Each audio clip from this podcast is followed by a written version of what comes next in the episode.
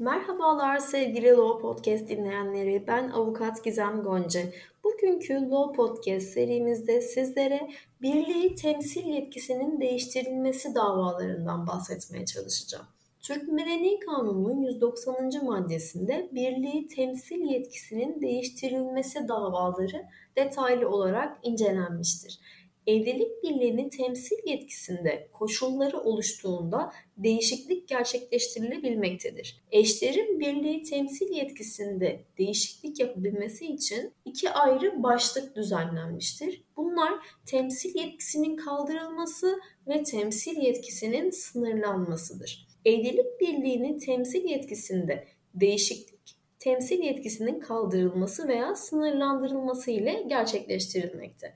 Eşlerden birinin birliği temsil yetkisinin kaldırılabilmesi veya sınırlandırılabilmesi için belirli koşulların gerçekleşmesi gerekmektedir.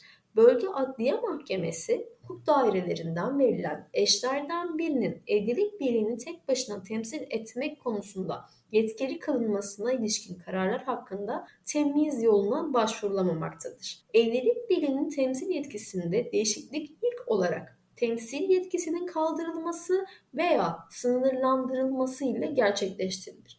Eşlerden birinin birliği temsil yetkisinin kaldırabilmesi veya sınırlandırabilmesi için de belirli koşulların gerçekleşmesi gerekmekte. Peki bu koşullar nelerdir? Türk Medeni Kanunu'nun 190. maddesi bu sorumuzun cevabını hemen yanıtlıyor. Şöyle ki, temsil yetkisinin kaldırılması veya sınırlanması için bir takım koşulların gerçekleşmesi gerekmektedir. Temsil yetkisi aşılmış olmalıdır temsil yetkisinin kullanılmasında yetersiz kalınması gerekmekte ve diğer eşin istemi bulunmalıdır. Bu üç koşul oldukça önemlidir ve bu üç koşulun olması halinde temsil yetkisinin kaldırılması veya sınırlandırılması davası açma hakkınız ortaya çıkmaktadır. Temsil yetkisi aşılmış olmalıdır ifadesinden neyi anlamamız gerekiyor? Bundan bahsetmek istiyorum.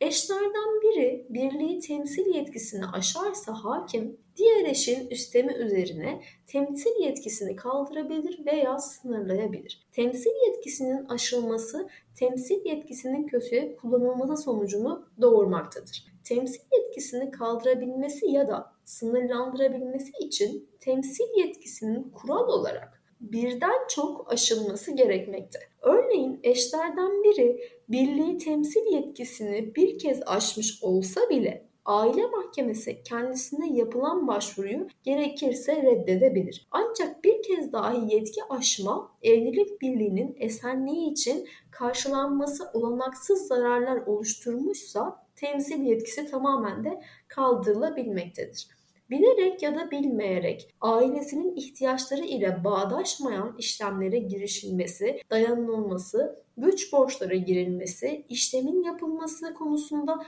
zamanında ve yeterli bilgi verilmemesi durumlarında temsil yetkisinin aşılması söz konusudur. Bir diğer şart ise temsil yetkisinin kullanılmasında yetersiz kalınmalıdır şartı. Eşlerden biri birliği temsil yetkisini kullanmada yetersiz kalırsa hakim diğer eşin istemi üzerine temsil yetkisini kaldırabilir veya sınırlayabilir. Fiil ehliyeti bulunmayan eş için yetersizliğinden değil de temsil yetkisinin kendiliğinden bulunmadığından söz edebilir. Yetersizlik değişik sebeplerle ortaya çıkabilmektedir. Örneğin eşin sağlık sorunlarının ortaya çıkması ile temsil yetkisini kullanmada yetersiz kalınabilir. Yaşlılığı sebebiyle sağlıklı düşünme yetisinde azalma başlayabilir. Eşin birliği temsil yetkisini kullanmada yetersiz kaldığı, aile mahkemesi tarafından gerekirse uzman yardımı alınarak belirlenebilir. Yetersizliğin tespiti durumunda temsil yetkisi kaldırılabileceği gibi sınırlama ile de yetinilebilinmektedir. Örneğin temsil yetkisini kullanmada yetersiz kalan eşin özellikle yetersiz kaldığı işlem demetine ilişkin temsil yetkisi sonlandırılabileceği gibi daha düşük bir miktarla sınırlandırılması da yapılabilinmektedir. Bir diğer şartımız diğer eşin istemi bulunmalıdır. Eşlerden biri birliği temsil yetkisini aşar veya bu yetkiyi kullanmada yetersiz kalırsa aile mahkemesi ancak diğer eşin istemi üzerine temsil yetkisini kaldırabilir veya sınırlayabilir.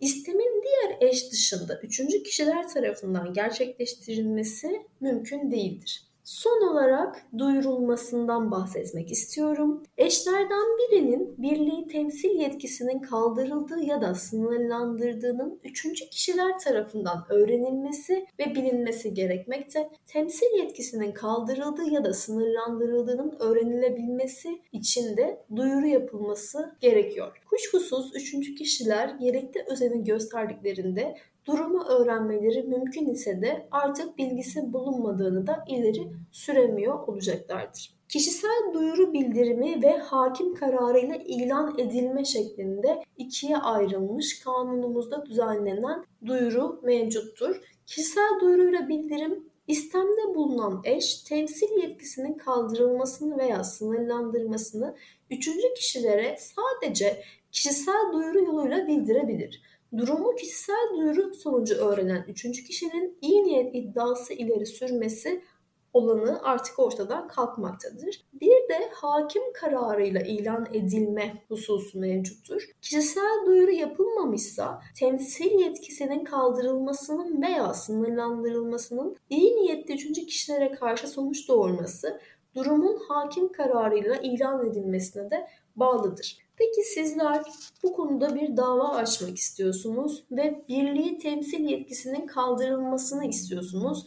Nasıl bir dilekçe yazmalısınız ve nerede bir dava açmalısınız? Bundan bahsetmek istiyorum. Öncelikle aile mahkemesi bu davayı incelemektedir. Eğer bulunduğunuz bölgede bir aile mahkemesi yoksa o zaman Asliye Hukuk Mahkemesi'nde bu davayı açabilirsiniz. Davada dilekçenizi hazırlarken mutlaka davacıyı, varsa vekilinizi, davalıyı isim, soyisim, adres ve TC bilgileriyle birlikte yazmanız gerekiyor. Dava dilekçenize dava konusunu da belirtmelisiniz. Benim size verdiğim örnekte birliği temsil yetkisinin kaldırılması davası olacaktır. Peki bu davada dayandığımız olaylar nelerdir? Bunlardan bahsetmek istiyorum. Şöyle örnek vermek gerekirse.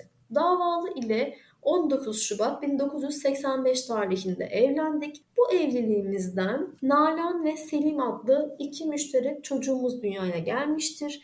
Davalı tarafından bilerek ve isteyerek ailenin ihtiyacıyla bağdaşmayan işlemlere girişilmesi, dayanılması güç borçlara girilmesi, işlemin yapıldığı konusunda zamanında ve yeterli bilgi verilmemesi durumlarında temsil yetkisinin aşılması söz konusu olduğundan temsil yetkisinin kaldırılmasını isteme zorunluluğunuzun bulunduğunu mutlaka dava dilekçenize eklemelisiniz. Dilekçenizde deliller kısmına nüfus aile kayıt tablonuzu ve varsa bu konuya tanık olan kişileri de eklemenizde fayda var. Son olarak talep ve sonuç bölümüne yukarıda açıkladığımız nedenlerle davanın kabulü ile davalının birliği temsil yetkisinin kaldırılmasını, karar verilmesini ve birliği temsil yetkisinin kaldırılmasının iyi niyetli üçüncü kişilere karşı sonuç doğurması için durumun hakimin kararıyla ilan edilmesine, karar verilmesini saygılarınızda talep ettiğinizde belirtmelisiniz.